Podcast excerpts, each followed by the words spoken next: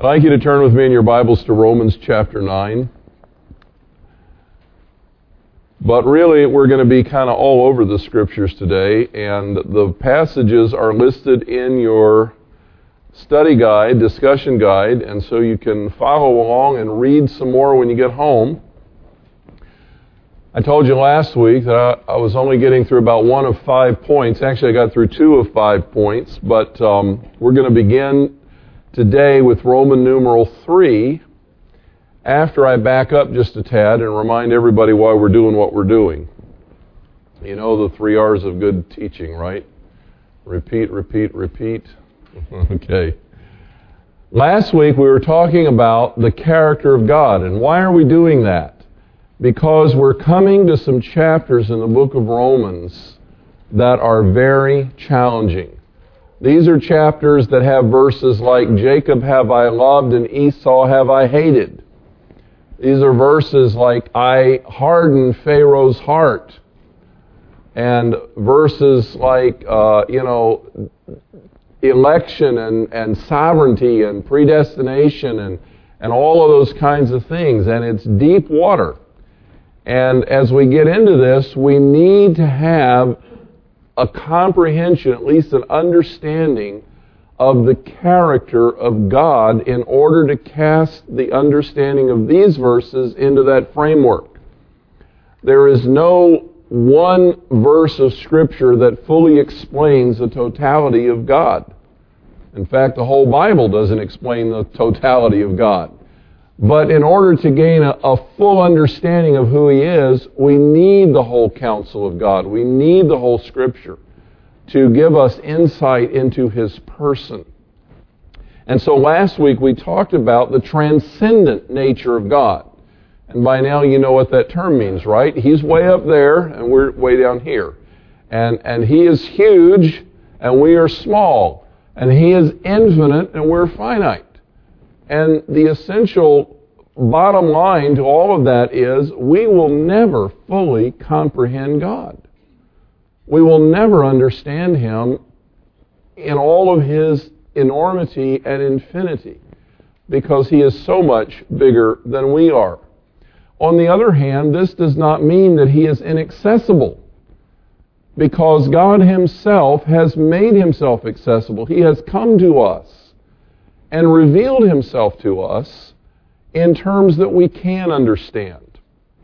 And while we cannot fathom the whole nature of God, we can certainly appreciate and comprehend what he has told us about himself. And as I come to this discussion, I make some assumptions. What in logic or uh, research may be called a, a priori assumptions. Before we even get started, there are some facts we need to recognize. One of the assumptions I make is that this Bible is the Word of God. That from cover to cover, it is the inerrant, infallible revelation of God in human language, in propositional revelation, in, in truths, sentences that I can understand. It's given to me in a way that I can comprehend it, and it is without error. And it's infallible. It will never lead me into a mistake if I follow it, because it's always truthful. And the other thing that the Bible tells me about God is God cannot lie. You know, some people think that God can do anything. There are things God cannot do. Namely, he can never act inconsistently with his own character. God cannot lie. God cannot sin. God cannot lead us astray. It is impossible for God to do these things because he is who he is. And if he did something other than who he was, he would not be himself. I, I realize that sounds like a circle, but it brings us right back to the fact that God cannot behave differently than himself. And he cannot lie to us. He tells us, I will always tell you the truth, and I will never lie. In fact, the scripture says it is impossible for God to lie. So when we come to try to, to, to comprehend the character of God, we have to bear in mind that what he tells us in plain spoken, in our case English, originally Hebrew and Greek and a smattering of Aramaic, but in our sense English, what he tells us is true. And so as we come back to this reference this morning, what does the Bible tell us about the character of God in terms of understanding Romans 9, 10, and 11? I pick up with point three that the devil is the destroyer, but God is the healer, redeemer. I want to take you to Hebrews chapter 2 verse 14 just for a moment because this is a very illuminating and for some surprising passage of scripture. Hebrews 2:14. And this is what it says. Since then the children share in flesh and blood, he himself likewise also partook of the same, that through death he might render powerless him who had the power of death, that is, the devil. Now, it may come as a surprise to you to learn that it is the devil that has the power of death. We have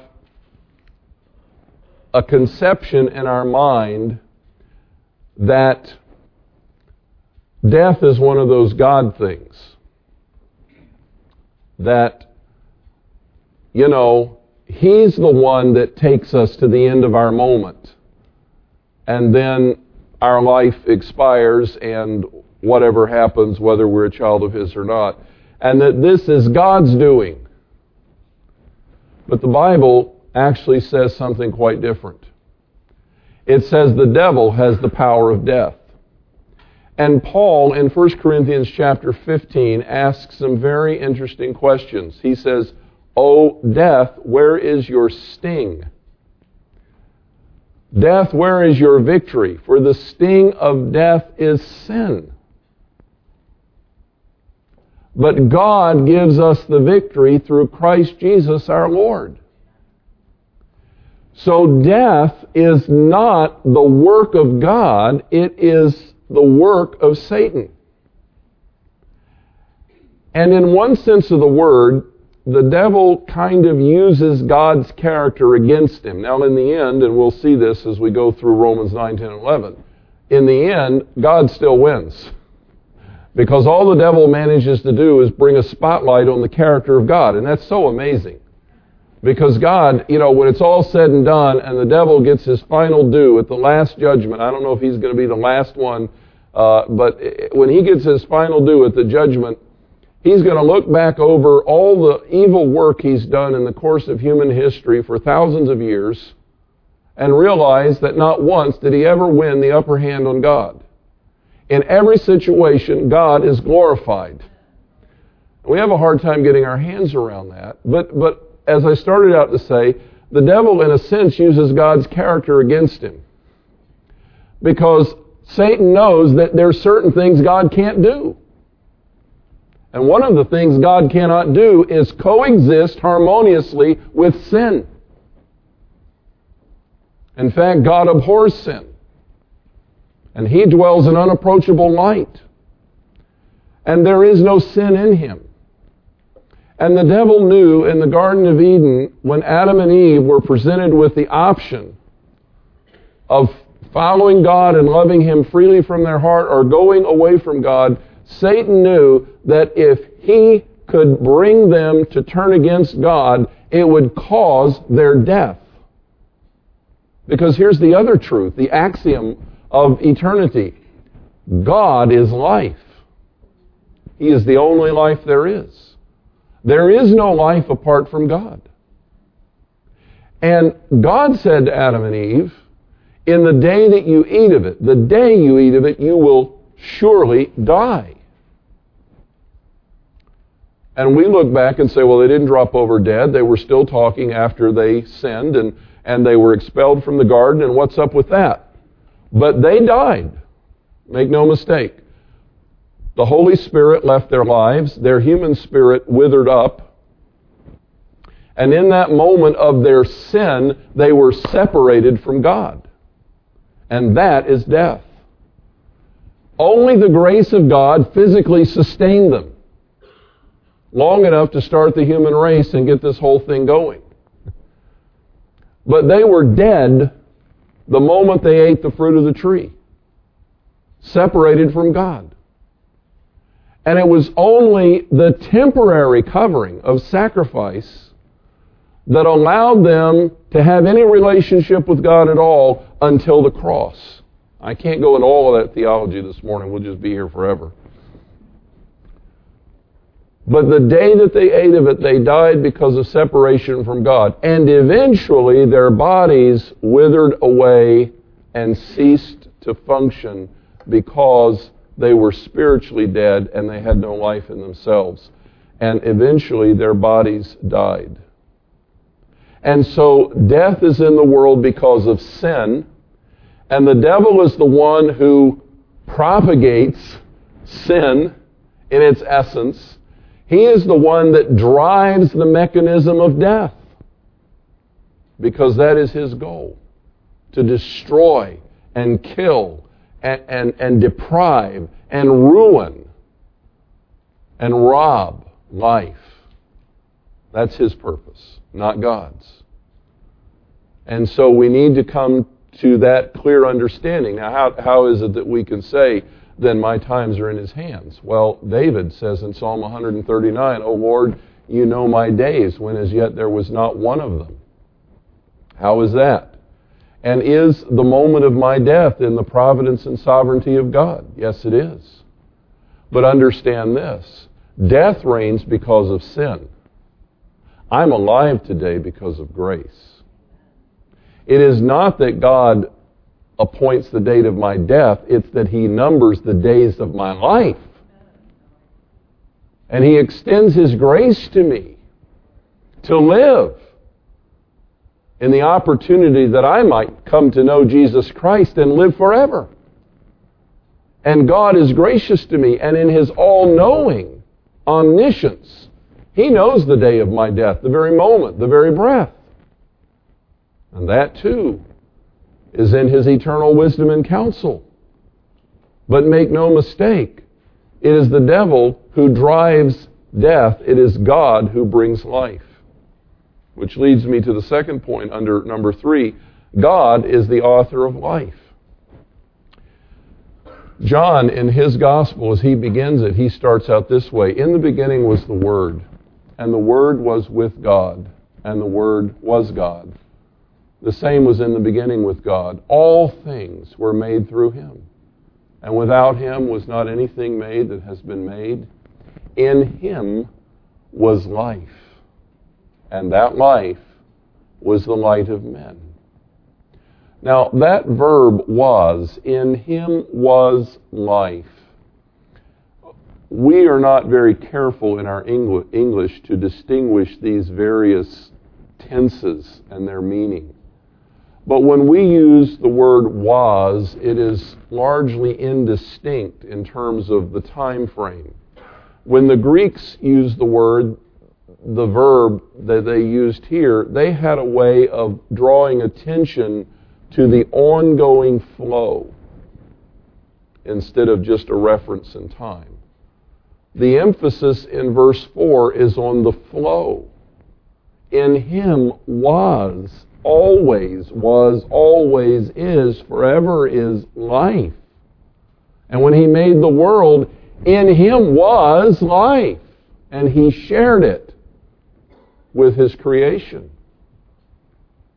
That's important for us to realize because when we come to faith in Jesus Christ and we're born again and we say, I have now received eternal life, we, we think of it as beginning. But it's not that that's when eternal life begins. Have you ever been to the headwaters of a river or a stream? How many of you have been to the boundary waters up in northern Minnesota, southern Canada? Okay, that's the headwaters of the Mississippi. And it eventually forms the Mississippi River and it runs right through the continent all the way to the Gulf of Mexico. And if you're at the boundary waters, you're hard pressed to say where they start and where they end. But if you approach the Mississippi River anywhere along its stream, whether you're facing east or west, let's say we're facing west since we live to the east of it, and we go there, the water's always coming from here, and it's always going to there. It's always doing that. It's a river. It has a beginning that we can't see, and it has an end that we can't see, and we're observing this segment that's in front of us. And when we are born again into Jesus Christ, it's not that we get something that we didn't have, it's that we go somewhere we weren't before. We go into the river of life. We come into the life of God, into that eternal stream of His life. And we are now alive in Jesus Christ in the flow of His life. To have the Son is to have life. He that has the Son has life. In Him is life. It's not a thing, it's a person. And that person is God. And to have life is to come into God, to be reconciled, to be brought back again into relationship. So death is separation from God, and life is reconciliation to God, to be in Him once again. Jesus says in John 10:10, 10, 10, "I have come that you might have life and have it in all of its fullness." It's not his desire to deprive us. John 3:16, God so loved the world that he gave his only son that whoever believes in him should not perish but have eternal life. And Jesus reveals his purpose in Luke, where he says, The Son of Man has come to seek and to save that which was lost. A little ahead of myself there. But in Acts, in him we live and move and have our being. You need to understand this about God's character. God is all about life. The devil is all about death. God is all about eternity. The devil is all about rebellion and separating from God. God is all about being forever in his presence and in his family. The devil is all about taking you away from that which is good and life and light in Jesus Christ. And, and that's something about the nature of God that we need to understand. God is life. The devil is the one who has the power of death. Next, we need to realize that God loves us and does not will that any should perish. Let me go back to my a priori declaration. It is impossible for God to lie. Now, God is going to make some statements about his character in his word. And when he makes those statements, he is telling us the truth about who he is and about his heart. We must believe the revelation of his character because he cannot lie to us. And the first thing that he tells us that I want to call our attention is that God desires all men to be saved and come to a knowledge of the truth. God desires all men to be saved and come to the knowledge of the truth. Now, some people have sought to make universalism out of this verse. They've sought to make it that every person is going to be saved. That's not what it says. What it says is God desires all men to be saved and come to the knowledge of the truth. And in order to get that, I need to explain two Greek words to you. Because there are two words in the New Testament that are translated wills. One of those is the verb uh, thelo, um, and the other one is the verb boulomai. Now, the first one means I desire something to happen. The second one means when God says it, it's a done deal. I will this to be. He spoke and the world was created. God said, Let there be light, and there was light. God wills those things. But God also has desires. We're going to be celebrating Stephen's birthday today. He had it on Tuesday, but this is our opportunity to have a birthday lunch. And we're going to grill some steaks and uh, feed him lunch. And I wish it were warm and sunny. and I hope it doesn't rain. And I told Jonathan that if I wasn't feeling well, that he was going to have to do the grilling. And um, I don't think I'm going to be feeling well. it's cold and rainy out there.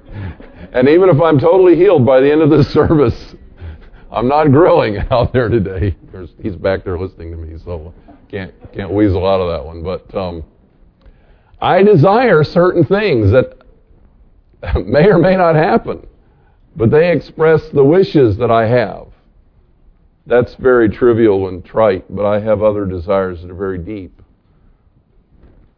And they may or may not happen. And God has desires. God has passion in his heart. Do you know why we have emotions? Because we're made in the image of God and God has emotions. God, God is not austere, sitting off somewhere on his uh, you know throne made out of stainless steel, and and just kind of saying stoically, "Well, there's the world." God has emotions. He has passion. He feels things. We can grieve the Spirit of God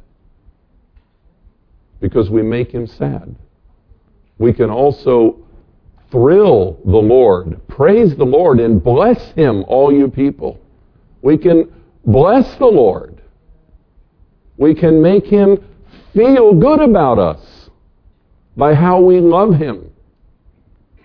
He has feelings. And in this verse, he reveals his heart.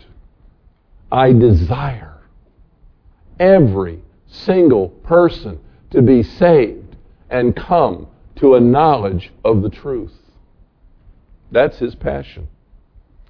In 2 Peter 3 9, we're told regarding the second coming of Jesus Christ, God is not slack concerning his promise, as some men count slackness, but he is long suffering toward us, not willing that any one should perish. Now, I added the one because the any in, in the langu- original language implies it. Not willing that any one should perish. Again, his heart, his passion, his desire, the heart of God is that no one die apart from Jesus Christ. He is long suffering to us, not wanting anyone to perish. That's his heart. Jesus tells us in Luke 19:10, "I have come, this is my mission, to seek and to save that which was lost." And everyone that came to him, he received. Have you looked at the ministry of Jesus lately? Have you looked at the character of God in the face of Jesus? He healed the sick. He raised the dead. The blind received their sight. The deaf and mute could hear and speak. He drove out the demons. He rescued those who were outcast from society. He restored the brokenhearted and comforted those who mourned. He gave a mother back her child and sisters back their brother. Because this is God in human flesh in action. And this is who He is. To the woman called in adultery, He said, Neither do I condemn you. Go and sin no more. To the man lame for many years, He healed him, raised him up, and said, Go and sin no more, that nothing worse will come to you because destruction, death, decay, brokenness, is, is all a consequence of the existence of sin. And Jesus came to be the healer, restorer, redeemer. Look at his life. I've come to seek and save what was lost to me, to bring it back. And when you get home today, I want to encourage you to read today or sometime this week Ezekiel chapter 18 and all of chapter 33. These are amazing passages. But here's what it says God takes no joy when the wicked are punished. God takes no joy when the wicked are punished. Now, I take you back to the a priori statement. It is impossible for God to lie. What is He telling us? He's telling us He desires every human being to be saved and come to a knowledge of the truth. What does he tell us? He is long suffering and patient, not willing that any should perish. What is he telling us? The Son of Man came to seek and save that which was lost. What does he say to us? I love this world so much that I gave my only begotten Son that whoever believes in him should not perish but have everlasting life. What is the heart of God? That every single human being on the planet be saved eternally and live eternally with Him in glory. That is His heart's desire.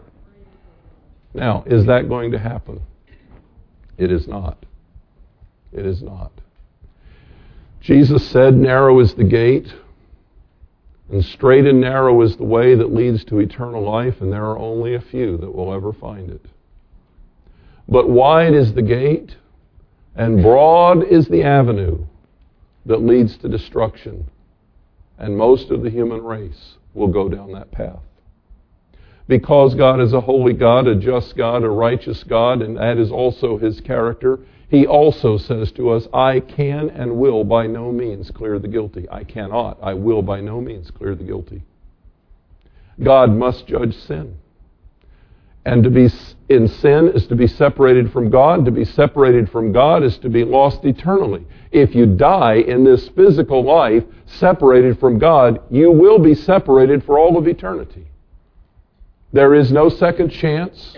There's no get out of jail free card. When you breathe your last, you're done. You're either one or the other place. You're either in the presence of God immediately, or you're in hell waiting the final judgment in the lake of fire. It is appointed to man once to die. After that, there is a judgment. And that judgment is based on one criteria. What did you do with Jesus Christ? That is the only criteria on which it is based. Now, we are not saved or lost because of what we do with Jesus. We are saved or lost because of sin. We are lost. We need to make that very clear in our own understanding. The soul that sins will die. No one goes to hell because they didn't receive Christ. They go to hell because they're sinners without Christ. Jesus is the positive opportunity, the positive influence. He comes to give us life, a way out, redemption. But the reality is that most people will not take that way out. Most people will go the broad path that leads to destruction. How does that fit into the eternal plan of God? How do we understand these things?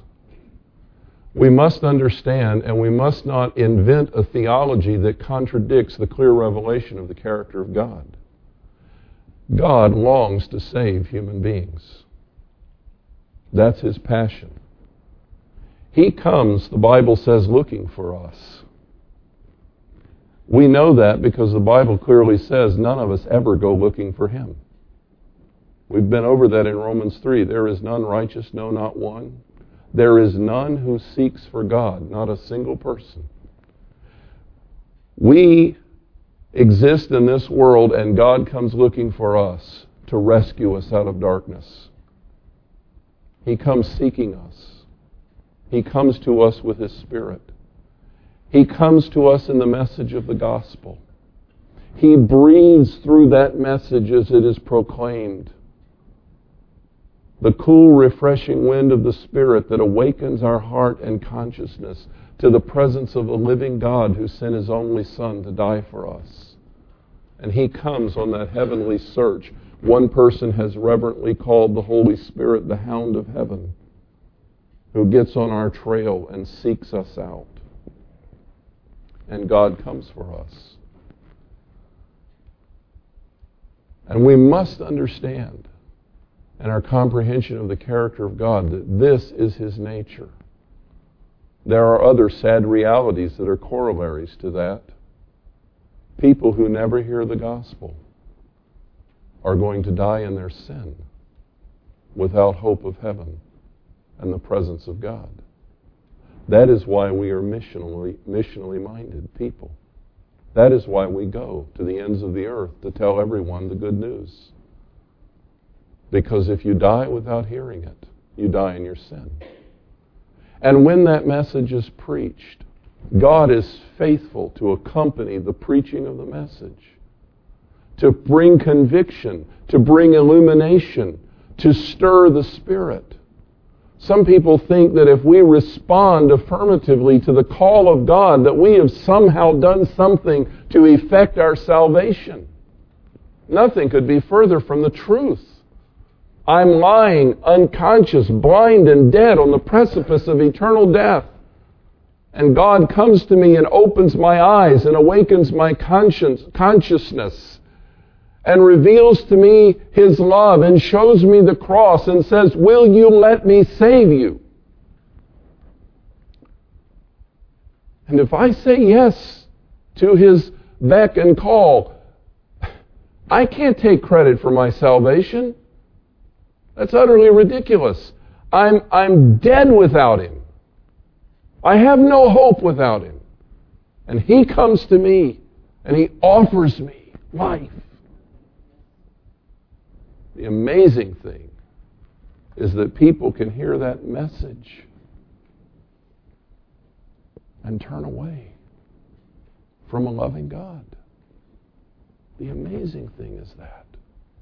But make no mistake, God's passion in human history is to seek and to save the lost. We have to be careful not to say more than the Scripture says and to create a theology that makes God the author of human lives spending eternity in hell. However, you cut it, that's not his desire.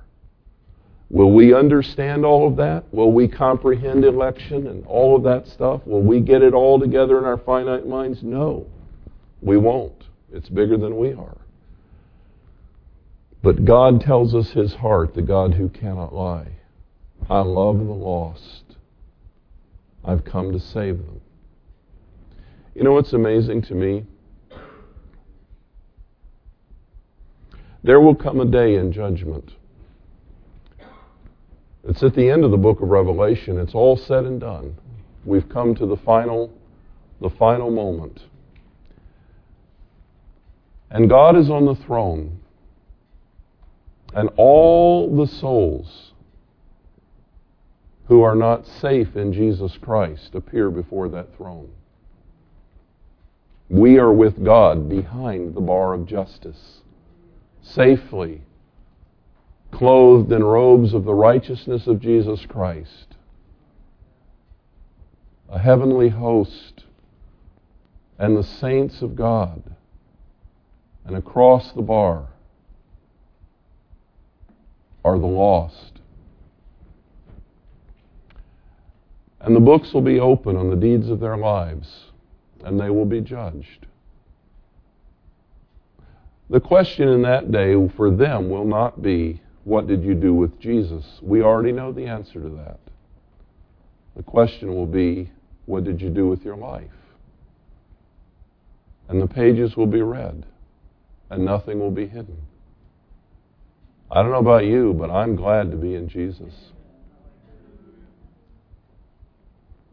And then when the judgment is issued, all of them, death, those who are separated from God, and hell, will be cast into the lake of fire, which was created for the devil and his angels, not intended for human beings. But that will be the destiny of all men and women without Jesus Christ. They will die in their sins and be separated from God eternally. And the scripture says, then God will wipe away every tear from our eyes. Then God will wipe away every tear. That's going to be a sad moment. But God promises to heal the brokenhearted. And for those of us who grieve the loss of friends and neighbors and loved ones, who have just gone to the lake of fire. God will heal our sorrow and dry our tears, and we will go into eternity rejoicing in the presence of God and the company of the redeemed, and we will be together forever. Now, here's an amazing thing God is omniscient and cannot forget anything. He has an amazing way of wiping away our sorrow. But He Himself will know every soul in the lake of fire. And His heart is, I love them. I love them. That's the heart of God. But I can by no means clear the guilty and be who I am. I am a holy God. I am a just God. I am a righteous God. I must judge sin. But I love them. And God will bear that forever. That's amazing to me. And what's really outstanding in the sense of being utterly amazing, I'm, I'm out of superlatives. But, but it just astounds me that the reason God is waiting, because every year that He waits, more people die without Christ. And what really astounds me is that He is waiting for someone else like you and me to say yes to His invitation. He is waiting for someone else to come. And he says, I will bear the pain of the loss of millions to wait one more day, week, month for you if you will come home to me. That's exactly the meaning of 1 Peter 3 9. He is long suffering, waiting for the return of Christ, not willing that any should perish. And friends, when God looked down through human history, I don't know how he does this because he is God and I am not. But when he looked down through human history and saw the choice of Adam and Eve and knew that fully, and Jesus Christ was the lamb slain from the foundation of the world because he, he knew the choice they would make. And he saw that the vast majority of human beings would be lost eternally to the lake of fire. God said, nonetheless, I will make my man, I will make my woman, I will make the human race, and I will give my son for it, that some from every tongue and tribe and nation can be with me eternally. And frankly, when it's all said and done, it all brings glory to God. He tells us his heart, I take no joy in their punishment, but his righteousness, his justice, his holiness will be magnified. And for us, his grace and his mercy and his redemption will be magnified. And God will be God. And the devil will stand there with egg all over his face with the shocking awareness that he has done nothing all of his years but magnify the grace and glory and power and majesty and righteousness of God. It's pretty amazing. The other thing that we need to realize as we move into this study is that God is still sovereign on the throne. Certain things happen because of spiritual laws that have been set in motion by a God who is consistent with himself. But he does set the boundary of evil. Just read the story of Job. Satan could do no more in Job's life than God was willing to allow. He can do no more in ours than God is willing to allow. And friends, there is nothing you will ever face in life that God will not go with you through it if you're His child. Frankly, I think He goes with through un- unbelievers. They just don't know He's there. And he even uses that to tap them on the shoulder and say, I love you, I'm here, even if they ignore it. You will never go anywhere without him. You'll never go through anything without him. Saints have died horrible deaths for Jesus. Look at the martyrs. Look at the history of the martyrs in the church that have given their lives for their faith. And then, aside from martyrdom, Look at people who have suffered and, and, and hurt and gone through pain and trauma and tragedy and crisis and all of those things. But God says, I will never allow you to be tested and tempted beyond what you're able to bear. But every time you're tempted, I personally will make a way of escape that you can endure it. And he tells us when the devil comes in like a flood, and believe me, if God were this moment to withdraw his grace from this planet, we would all perish in an instant because the devil, the destroyer who has the power of death, would love to just kill us all. But God says when he comes in like a flood, I will raise up a standard, a wall against him, and stop the onslaught. He will not be able to, able to overrun you. For I am able to make you stand. And if you are a bent reed, broken and bent over, God will strengthen you. And if you are a smoldering flax, that's a little piece of straw that the flame has gone out and it's just smoking, a little tendril of smoke, but there's a spark. God says, I will not extinguish it. I will sustain you. I will support you. I will strengthen you. The floods will not overwhelm you. The fire will not destroy you. I will be with you. And God sets a boundary on the evil that can come, knowing that we are safe in His hands. Do you ever have those times where your thoughts just go off into real mystery? I mean, you just kind of get lost and, wow, how could this be? And I had, I had some interesting thoughts this week. I sat up all night Wednesday hurting, wondering if I was going to get make it till the morning without going to the hospital, which was my secondary goal. My primary goal was to live, which was why I was willing to go to the hospital. But my secondary goal was not to go, so I set up to keep watch, just so I would know in case I, you know, I'm only being partly facetious. And I was musing on some things. And one of the things I was thinking of is how does God keep track of me when my body isn't any longer? Do you ever think those thoughts, or am I just weird? I mean, when you die and your body goes in the ground, you know, do you ever think about that? I don't go back into some cosmic energy field. I don't become, you know, a yin or yang. You know, I'm Paul Martin. I will be me. I will have my mind, such as it is. I will, I will have my memories. I will know you. When I see you in glory, I will recognize you.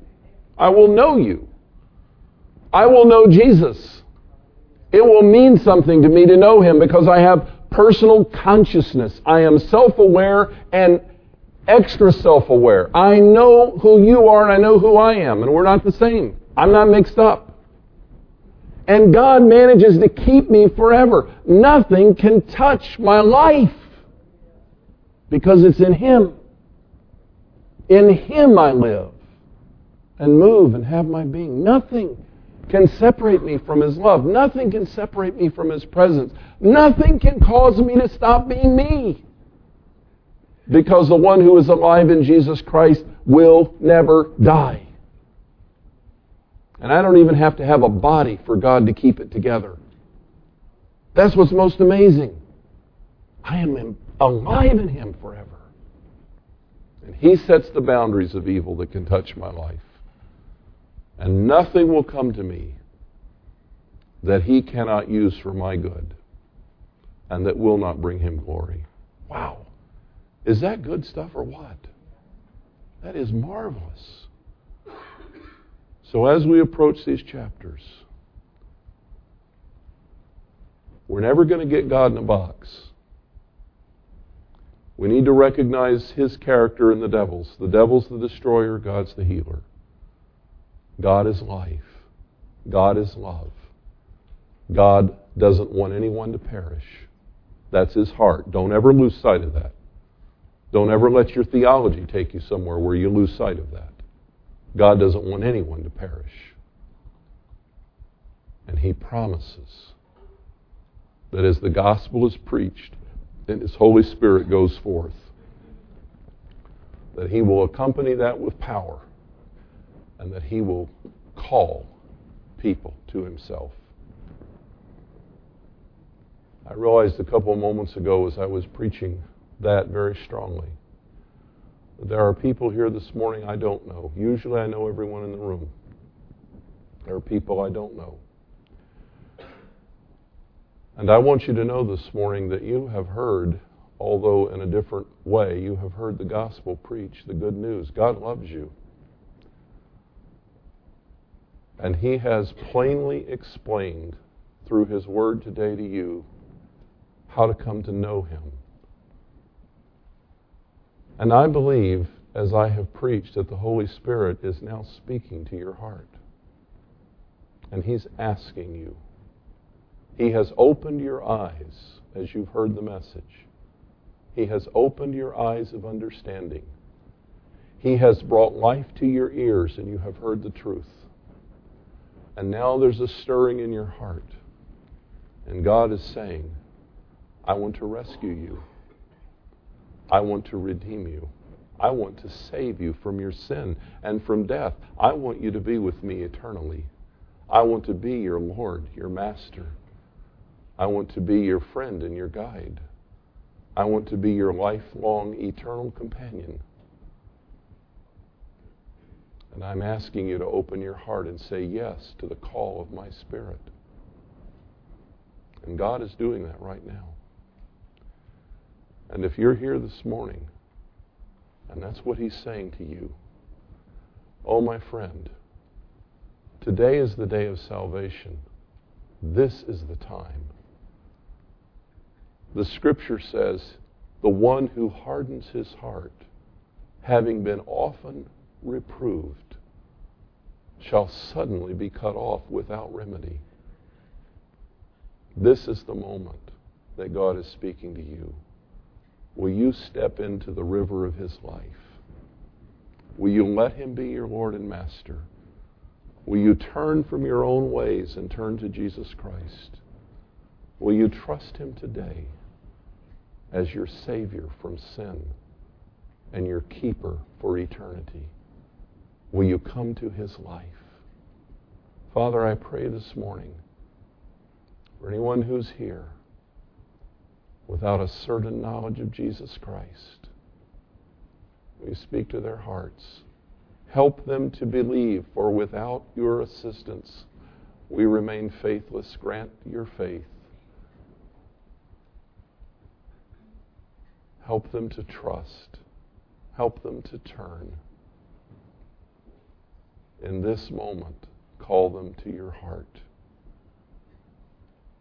Oh God, I pray that no one would leave here today without their feet firmly planted on the narrow path that leads to eternal life. With all, everyone's head bowed and eyes closed, I just want to lead you in a simple prayer. You don't have to pray this out loud. But if God is touching your heart right now and stirring you, I want to pray a prayer that you can pray along with me in your heart.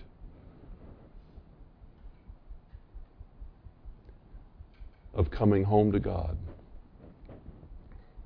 Something like this Father, I know that I have sinned. I know that I am on that broad path that leads to destruction. I know I'm separated from you. But today I've realized that you love me, that Jesus Christ died for me, that I might live eternally in your presence. I turn from my sin. I ask you to forgive me. I invite you into my life. I trust you to save me today and forever. And I want to live with you and walk with you all the rest of my days. I come in Jesus' name. Amen.